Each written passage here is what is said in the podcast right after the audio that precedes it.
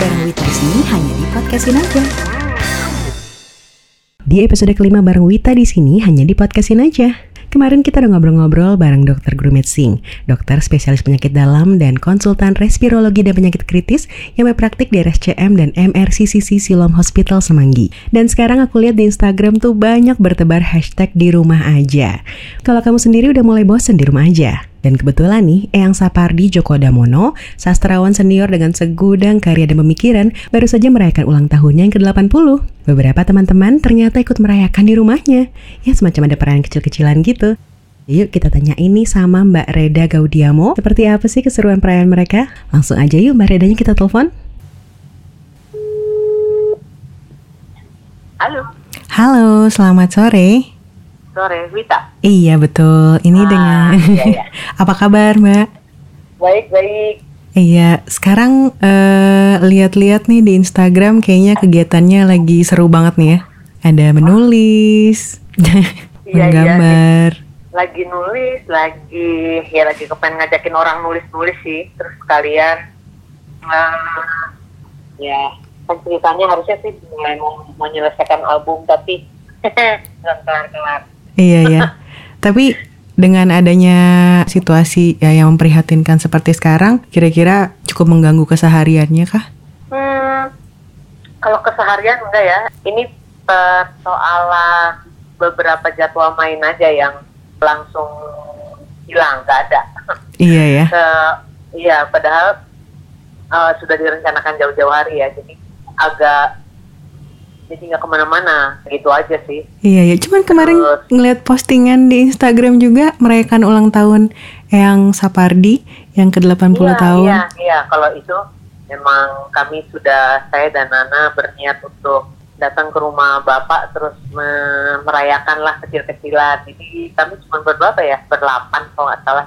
Makan-makan sedikit nyanyi-nyanyi sedikit ketawa-ketawa. Udah gitu aja yang berhenti sih memang kayak konsep konsep berhenti sama sekali workshop juga untuk sementara jadi mungkin akan beralih ke ke online workshop mungkin gitu. Online workshop itu Hmm. idenya fantastis sih kayaknya Mbak. Kalau ngebahas tentang Eyang sedikit nih, kemarin kan sebenarnya kalau yang saya lihat sempat mau dibuat acara juga ya. sebetulnya kalau dari dari pihak kan em, IKJ kalau nggak salah kan punya Iya. acara yang sangat besar ya. Betul. Eh, bahkan sampai sekitar uh, Sontoloyo Festival itu. Tapi ya terus jadi batal karena COVID-19 ini. Kalau harusnya juga pada tanggal 20 saya dan Nana dan Jubing nyanyi di Museum Nasional untuk merayakan ulang tahunnya Bapak Iya, tapi juga batal tapi kan tanggal 20 tetap tanggal 20 dan ulang tahun tetap ulang tahun ya kayaknya kalau nggak ada apa-apa nggak seru sementara ini angkanya cakep banget 80 itu masa nggak dirayakan bener. Terus eh, kalau boleh tahu Mbak Reda waktu memutuskan untuk kayaknya nih harus tetap deh dibuat acara syukuran kecil-kecilan. Itu emang berangkat dari keinginan diri sendiri ya, maksudnya memberanikan diri ya. Akhirnya ya udahlah, ayo kita ngumpul gitu. iya em, kalau untuk yang kemarin emang betul-betul eh, eh, Nana dan saya aja yang memang niat bikin sesuatu di rumahnya. Bahkan eh, waktu itu belum ada larangan untuk kumpul-kumpul belum ada maksudnya acara tanggal 20 yang di Museum Nasional itu belum dibatalkan. Jadi Iya. kami tetap pikir ah bikin sesuatu deh yang lebih intimate dan dan relax deh di rumah bapak gitu. Jadi yuk yuk bikin apa ya? Hmm. nyanyi deh bawa gitar ya gitu. Jadi bawa bikin live aja lah sebentar lah ya ya gitu. eh ternyata kan acara yang besarnya ber- dibatalkan jadi itu Iya. jadi satu-satunya acara deh tetap menyenangkan lah ya walaupun Iya, kecil-kecilan iya, gitu ya mbak. Malah tadi bilang bapak bilang senang karena dia merasa bahwa ada murid-muridnya yang datang dan ketawa-ketawa, Iya. nyanyi-nyanyi. Dia juga main harmonika lagi. Kolektif harmonikanya banyak banget. Iya tapi kalau boleh tahu kondisi yang Sapardi sendiri saat ini Oh, saat, saat ini sehat, baik-baik saja. syukur ya. um, ya he's 80 jadi mungkin nggak bisa terlalu uh, panjang juga kegiatan acara kemarin jadi dari jam kita jam 12-an lah kami semua jam 4 sudah pulang. Yang penting Eyang senang Ah, ya Mbak ya. teman-teman banyak yang apa semua datang bawa makanan. Saya bawa asinan dari Kamboja Romangun Eh, ada yang bawa combro ada yang bawa saus betawi ada- sementara ibu Sonya memasak banyak sekali juga. Jadi Potluck ya. heboh banget lah makanannya mungkin sebanyak makan sebanyak umurnya bapak kayaknya. Waduh. Tapi tetap banyak banget dari dari combro sampai cumi coba. Bayangkan. Combro sampai cumi, pokoknya- sekali. Heboh banget. Perut udah. Kue aja dari kue uh, bolu sederhana sampai bolu ribet. sampai ah tuh yang segala rupa deh. Ini aja saya lagi di rumah beliau dan tiramisu yang kemarin ah, dari Pak Mas Slamet Rajo baru kami makan sekarang Iya iya iya. Tapi eh, waktu kemarin ngumpul-ngumpul itu pengen tahu sedikit sih Mbak. Kalian membicarakan tentang corona juga nggak sih atau benar-benar mau? "Ya Udahlah kita ini dulu nih eh, apa namanya merayakan dulu ulang tahunnya Eyang atau sempat juga sempat kepikiran ada kekhawatiran gitu atau gimana? Enggak sih ya, tapi cuma kepingin benar-benar datang. Sebenarnya malah bapak nggak tahu kalau kamu mau datang. Oh, surprise ya? Cuma cuma istrinya aja, cuma Sonya aja yang tahu. Iya iya. Contohnya Nana datang malam sebelumnya dan nginap. Eh, lalu saya pagi-pagi ngasih ucapan selamat gitu. Jadi waktu saya muncul dia juga loh, kamu datang gitu. Jadi dia senang dan udah kami ngobrol-ngobrol segala rupa lah tentu saja dengan topik utama COVID-19 ya. Tanggapan beliau seperti apa? Maksudnya ngeliat keadaan Tanggapan sekarang beliau, ini? Ya, beliau uh, bukan orang yang mendukung lockdown.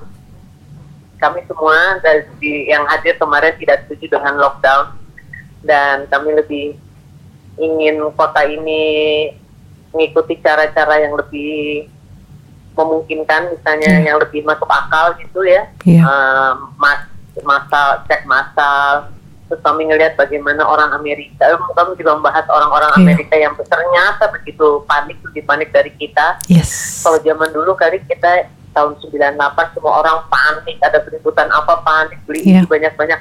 Eh ternyata Sama. jauh lebih kita jauh lebih terlatih, kita lebih manusiawi, lebih ini dibandingkan orang Amerika. Iya. Bahkan urusan tisu aja, urusan di WC aja, segitu paniknya nggak bisa ngebersihin bahas-bahas kayak gitu di situ eh, bapak cerita tentang bukunya yang akan terbit bulan Agustus Iya. tapi kemarin kami bagikan buku yang dia jilid sendiri Wow. dia layout dan jilid sendiri Ah Aduh, gila. banget Iya. jadi kita kami terima kami malah dapat kado dari yang ulang tahun Kebalik ya, kebalik. buku puisi berisi 80 sajak yang akan terbit Agustus tapi kami udah dapat bulan Maret. Yeay. Ih, gila sih emang Eyang tuh emang masih produktif banget ya Mbak. Oh sangat sangat sangat produktif. Dari beberapa puisinya itu sedang dibuat lagi novel baru yang sedang dalam proses. Eh, kemarin saya pinjam eh, laptopnya karena laptop dia, dia ingin ditambah beberapa program desain Oh, Jadi tadi saya makanya saya tadi ke Ratu Plaza untuk menanam program-program Adobe. iya. Nah, jadi abis itu balik ke sini lagi buat dia langsung, oke, saya mau bikin cover ini, saya mau bikin ini. Oh gila ya Emang, semangatnya. dia luar biasa banget. Aduh. Melukis jago banget juga, main musik bisa, selera musiknya bagus sekali. Dia dia jago banget main gitar listrik loh sebenarnya. Oh Dia cuman. sekarang nggak punya gitar listrik. Ya, Oh oke. Kalau dia kan dulu pemain band zaman mudanya di Jogja, bayang ya. Gila eh tapi semangatnya nggak luntur banget ya Mbak ya. Ya, ya. Gokil. Kami sih senang banget lihat dia sangat kelihatan sangat eh, Menikmati ya. Gembira dan dan ketawa-ketawa melulu dan orang kami lagi nyanyi-nyanyi sepotong dua potong terus bilang, harmonika saya keluarin harmonika keluar deh satu kotak harmonika semua kunci Aduh. terus main kami main nyanyi main juga ah buat saya tuh menyenangkan Priceless lah ya. senang banget ngeliat dia Iya. karena ya saya bawa saya bawa kita lele yang dapat dari beliau juga dia dia tadinya beli kita lele terus ternyata karena ukuran kuncinya apa gimana ya kesel banget dan akhirnya udah deh buat kamu aja bawa pulang jadi saya bawa pulang Wow. ya, sejak, ya sejak itu itu saya terimanya sekitar kapan ya tahun lalu lah Iya. Dan sejak itulah saya jadi main gitar lele jadinya nggak main gitar Terus lebih enak buat saya tapi buat dia katanya menyiksa ya wes Menyiksa. Terus juga eh, ada rencana kolaborasi lagi nggak Mbak? Nggak tahu ya mungkin mungkin kepingin sih kolaborasi lagi dengan Nana kalau ada waktu karena mungkin ya kalau misalnya si buku yang harusnya terbit Agustus itu jadi muncul di Agustus mungkin kami akan nyanyi beberapa lagu bareng dari puisi yang da- diambil dari buku itu. Hmm, kemarin ngobrol-ngobrol sama Umar. Iya. mungkin ada kayaknya ada beberapa yang bisa kami nyanyikan itu bisa kami buat lagu Oh iya, flashback sedikit nih Mbak. Sebenarnya kedekatannya sama Eyang tuh seperti apa sih? kayak apa ya Mungkin dari dulu gitu. Kalau saya kan saya kan nggak pernah mengambil kuliah beliau. Iya. Jadi sebenarnya saya itu tahu Bapak tahu Pak Sapardi itu justru ketika sudah lulus malah. Hmm. Ja- Jadi ketika lulus dari Fakultas Sastra, ketika saya ter, ter- terjebak terjebak dalam program musikalisasi puisinya beliau Iya. tahun 87.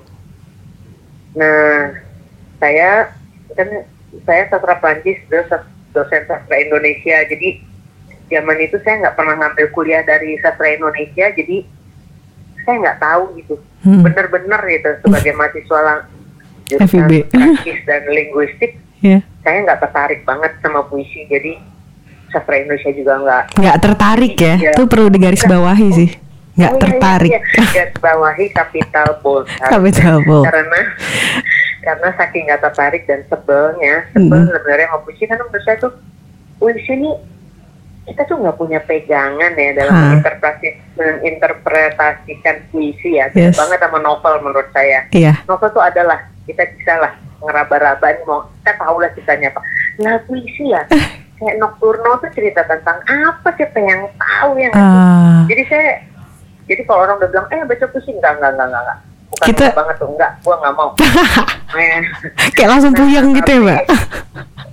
iya tapi karena saya ketahuan waktu itu udah nyanyi sama Ari kan udah udah ma, ma nyanyi ke sana sini tapi nyanyi lagu cover cover gitu. Terus proyek ini membutuhkan penyanyi yang eh, kalau nggak dibayar nggak apa-apa gitu Waduh. iya waktu itu kan emang proyek ini kan proyek percobaan banget coba-coba Iya. nggak ada budgetnya, nggak ada apa, tapi ini Iya. ini adalah proyek yang mau ingin dibuktikan oleh Pak Sapardi dan Pak Fuad bahwa puisi kalau dilaguin orang pasti baik-baik, orang pasti ngerti deh, orang pasti jadi senang puisi deh. Iya. Mereka punya premis itu, nah itu harus Hmm. dibuktikan. Hmm. Nah dibuktikannya gimana? Ya dijadiin. Nah dijadiinnya gimana? Ya direkam, ya dibikin lagunya. Lagunya Iya. udah dibikin, yang nyanyinya siapa? Semua itu kan nggak ada. Semua ini Nggak instan. tanpa eh, itu karena intuisi apa sih ya karena karena ke, nak, nekat aja Iya. ngebuktiin itu gimana caranya. Sementara kan kalau zaman itu sampai sekarang sih kalau punya proyek sesuatu kan harus direncanakan jauh-jauh hari kan nggak bisa impulsif. Ini lucu nih bikin ini sekarang itu Yes. nggak bisa ya. Iya, nggak bisa. Budgetnya nggak ada apa nggak ada. Jadi semua berdasarkan eh, colek aja gitu. Iya. Eh bantuin bantuin. Nah AGS area di Payana yang bikin aku ingin itu Hmm. adalah teman baik saya. Dia adalah murid kesayangannya Pak Sapardi. Ah. Jadi dia bilang, eh ini bantuin, bantuin. Bantuin nih nyanyiin puisi. Saya orang begitu dengar nyanyiin puisi, enggak mau. Cuma, enggak ini lagu, lagu, ini lagu. Bukan yang aing-aing gitu. Bilang, pas dengar lagunya, ya tetap aja sih, chordnya aneh. Saya bilang gitu. Oh. Tapi kan bisa dinyanyiin. Ya udah nyanyiin deh, ya mari deh nyanyiin, nyanyiin. Oh, Eh, sulit juga ya. Iya, studionya tuh pinjam sama orang, bayarnya aja seperti sepertiga kali atau seperempat dari budget itu karena semua keluar uang dari Pak Fuad Hasan dan Pak Sapardi sendiri bukan Iya. bukan proyek fakultas gitu. Hmm. Nah jadi akhirnya coba deh coba bikin dulu lima lagu terus nyanyi. Ya saya nyanyi-nyanyi aja apa sih susahnya Iya. menyanyi ya? Ya kan doyan juga sih jadi ya udah. eh terus tahun berikutnya ada lagi saya ajak Ari untuk ikutan. Nah waktu itu sudah ada budgetnya Yes. lagunya bisa banyak. Aku ingin muncul tahun 88 itu. Hmm. Nah waktu itu saya juga tetap nggak nggak merasa bahwa bersahabat dengan puisi enggak. Saya merasa saya menjadi teman, menjadi bersahabat dan mau merasa bahwa puisi itu baik-baik aja mungkin ya tahun 90-an akhir kayaknya ya. Oh, gila ya. Iya, iya, udah lama banget. Karena saya nyanyiin, menyanyikan musikalisasi lagu-lagu nyanyian puisi itu aja setelah direkam pun saya kalau nyanyi sama Ari nggak pernah nyanyiin lagu itu sampai tahun 90-an itu. Kenapa tuh Mbak faktornya? Mesti Karena apa sih? kayaknya Hmm. kayaknya waktu itu orang-orang yang nanggap Ari Reda kayaknya nggak nggak senang kayaknya mau puisi-puisi ya mereka tetap Oh. minta lagunya Simon Garfunkel minta tetap lagunya Bob Dylan gitu ya terus kami juga merasa bahwa ini lagu ini siapa yang dengar kasetnya Hmm. Hmm. Hmm. kasetnya disebarkan di kalangan sendiri diputer dikirim ke radio radio nggak mau muter juga kami Iya. nggak tahu sih diputer atau enggak tapi jadi rasanya kayak ya udahlah pokoknya proyek kelar yuk next what next gitu, gitu Next, aja what next? tapi tahun 96 97 itu Hmm. merasa kaget karena totonya loh kami nyanyi lagu The Boxernya Simon Garfunkel totonya ada yang teriak hujan belaju nih eh apa ada yang tahu ya Eh, ternyata. oh ya udah deh nyanyiin deh sekali gitu. waktu di pertama kali diteriakin aja terus saya bilang Hah?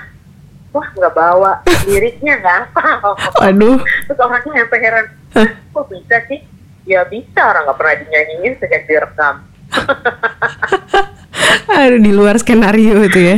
Iya, iya. iya itu nah habis itu saya siapin beberapa lagu yang kami nyanyikan jadi kalau ada yang teriak hujan belajar nih oh bisa aku ingin bisa. Habis itu kok totalnya lebih banyak yang permintaan kami nyanyi sebagai penyanyi musikalisasi ya. Hmm. udah habis itu tahun 2000 ke sini udah Ari Reda udah nggak pernah nyanyi lagu aneh-aneh lagu cover lagi kecuali ada permintaan. Justru, justru jadi terbalik. Yang tadinya selalu nyanyi lagu cover musikalisasi nyelip-nyelip aja sekarang menjadi musikalisasi puisi aja Lebih dominan ya. habis itu pokoknya setelah rekaman itu tahun tahun pokoknya sejak 9 90-an memang Hmm. saya merasa hubungan saya dengan Pak Sapati kembali ke pertanyaan semula ya Yes. sedekat apa menjadi lebih dekat karena eh, memang saya kebetulan waktu itu menikah dan pos di Depok Ya. kalau kalau lagi nggak ada kerjaan saya ganggu ganggu saya ke kampus ketemu sama bapak Hmm. masuk ke ruangannya seenak-enaknya ngobrol apa aja. Nah, saya merasa menjadi dekat dengan Bapak tuh tahun-tahun mulai tahun 90-an. Hmm. Terus sampai ke sini. Jadi sampai sedekat apa ya kalau saya lagi bete sama pasangan hidup saya, saya ngadu sama Bapak. Terus nanti bilang, ah kamu itu. Iya ya, beliau berarti so warm dan seintim itu ya pribadiannya. ya. Iya, iya, iya sih. Iya. em, ah, putrinya Pak Sapardi dengan Ibu Sonya itu seumur dengan putri saya. Jadi kami suka ngebahas anak masing-masing gitu. Hmm. Eh, Sonya dan saya kami teman kuliah. Nah, saya kami seangkatan. Eh, jadi ya Ya. dek, dia jadi dekat jadi memang, memang jadi sangat dekat nggak ada bahas kadang-kadang saya ngerasa kasian juga nih bapak nih suka saya saya ceritain yang bukan bukan Maksudnya gimana? Maksudnya gimana? tapi ya bapak juga suka cerita yang lucu-lucu juga cerita Hmm. tentang macam-macam lah jadi kami suka ketawa-ketawa tentang banyak hal dan keheran-heran dan Hmm. Dan yang paling asik dari Pak Sapardi adalah ketika kita bertemu dengan dia itu ilmunya buset banyaknya Gila eh, Saya keluar ke, saya keluar kepala semua ya mbak. Eh, mungkin nggak luar kepala eh, apa ya dia tuh benar-benar logik benar-benar Hmm. sangat berpengetahuan jadi semua ketika kita ngebahas misalnya ngebahas karya ngebahas bahas apa pun gitu Iya. dia punya tanggapan atau pendapat yang menurut saya aduh keren banget ya orang ini keren Hmm. banget banget gitu jadi Iya, wawasan sih. saya merasa nggak rugi nggak kuliah karena saya menurut nggak kuliah pelajar mata kuliahnya dia Iya. karena menurut saya justru ngobrol bersama dia di rumahnya itu Hmm. adalah saat belajar yang yang luar biasa banget gitu Iya, lebih seru dari perkuliahan. buku yang dia tulis menurut Buku saya yang tulis. buku-buku esainya dia iya Rencana ke depan nih, Mbak Reda kira-kira bakal kerilis apa nih? kalau buku eh, aku Map dan Beb kolaborasi saya dengan anak saya yang yang kedua buku yang kedua akan muncul April mudah-mudahan lancar jaya Amin. terus Nawila ketiga mungkin akan muncul di Agustus mudah-mudahan juga ini karena saya suka banget males Penyakit. Mudah banget aduh kacau barusan aja bilang Hah? kita tuh ya kata bapak kita tuh kan banyak idenya ya Iya. Iya, dan bisa loh menyelesaikan iya. Masalahnya kan cuma satu, niat. Iya, ya. berarti yang harus ditumbuhkan adalah niat. Iya sih, bener sih. Itu yang paling utama ya Mbak. ah, jadi gimana nih Mbak? Di rumah aja masih seru? Eh, saya kayaknya akan habis dari pasar ini akan di rumah aja terus sampai minggu depan kali. Udah beli beras soal Oh, udah mulai nyetok-nyetok makanan ya? udah. Nggak nggak berasnya kebetulan habis sih. Jadi ya udah beli beras beli susu beli apalah. Tapi tukang sayur tiap hari lewat depan rumah jadi ya. Cuman nggak pergi-pergi kayaknya karena malu juga ya Malah ada yang bikin malah ada yang bikin WhatsApp grup kan. Jadi nanti sayurnya dianterin ke rumah masing-masing untuk menghindari Iya, iya kerumunan. kan? hebat tuh tukang sayurnya Hebat emang. Baiklah kalau begitu, Mbak. Semoga semuanya dalam keadaan sehat dan keadaan ini cepat. Makasih kamu juga Betul. sehat-sehat Iya. jangan kerja terlalu keras Terlalu keras. Yang penting WFH ya kan, Mbak? Iya, iya, WFH hashtag di rumah WFH, aja. WFH. Sukses, Oke, Mbak. sip. Makasih, Terima ya, kasih. Win. Dadah. Iya, dah. Gila ya guys, udah 80 tahun tapi masih aja produktif. Makanya jangan mau kalah sama yang Sapardi, apalagi kamu-kamu yang masih muda. Ya udah buat yang di rumah aja, tetaplah berkarya dan produktif. Stay safe and healthy. Sampai bertemu di podcastin aja episode selanjutnya. Wita pamit. Bareng Wita di sini hanya di podcastin aja.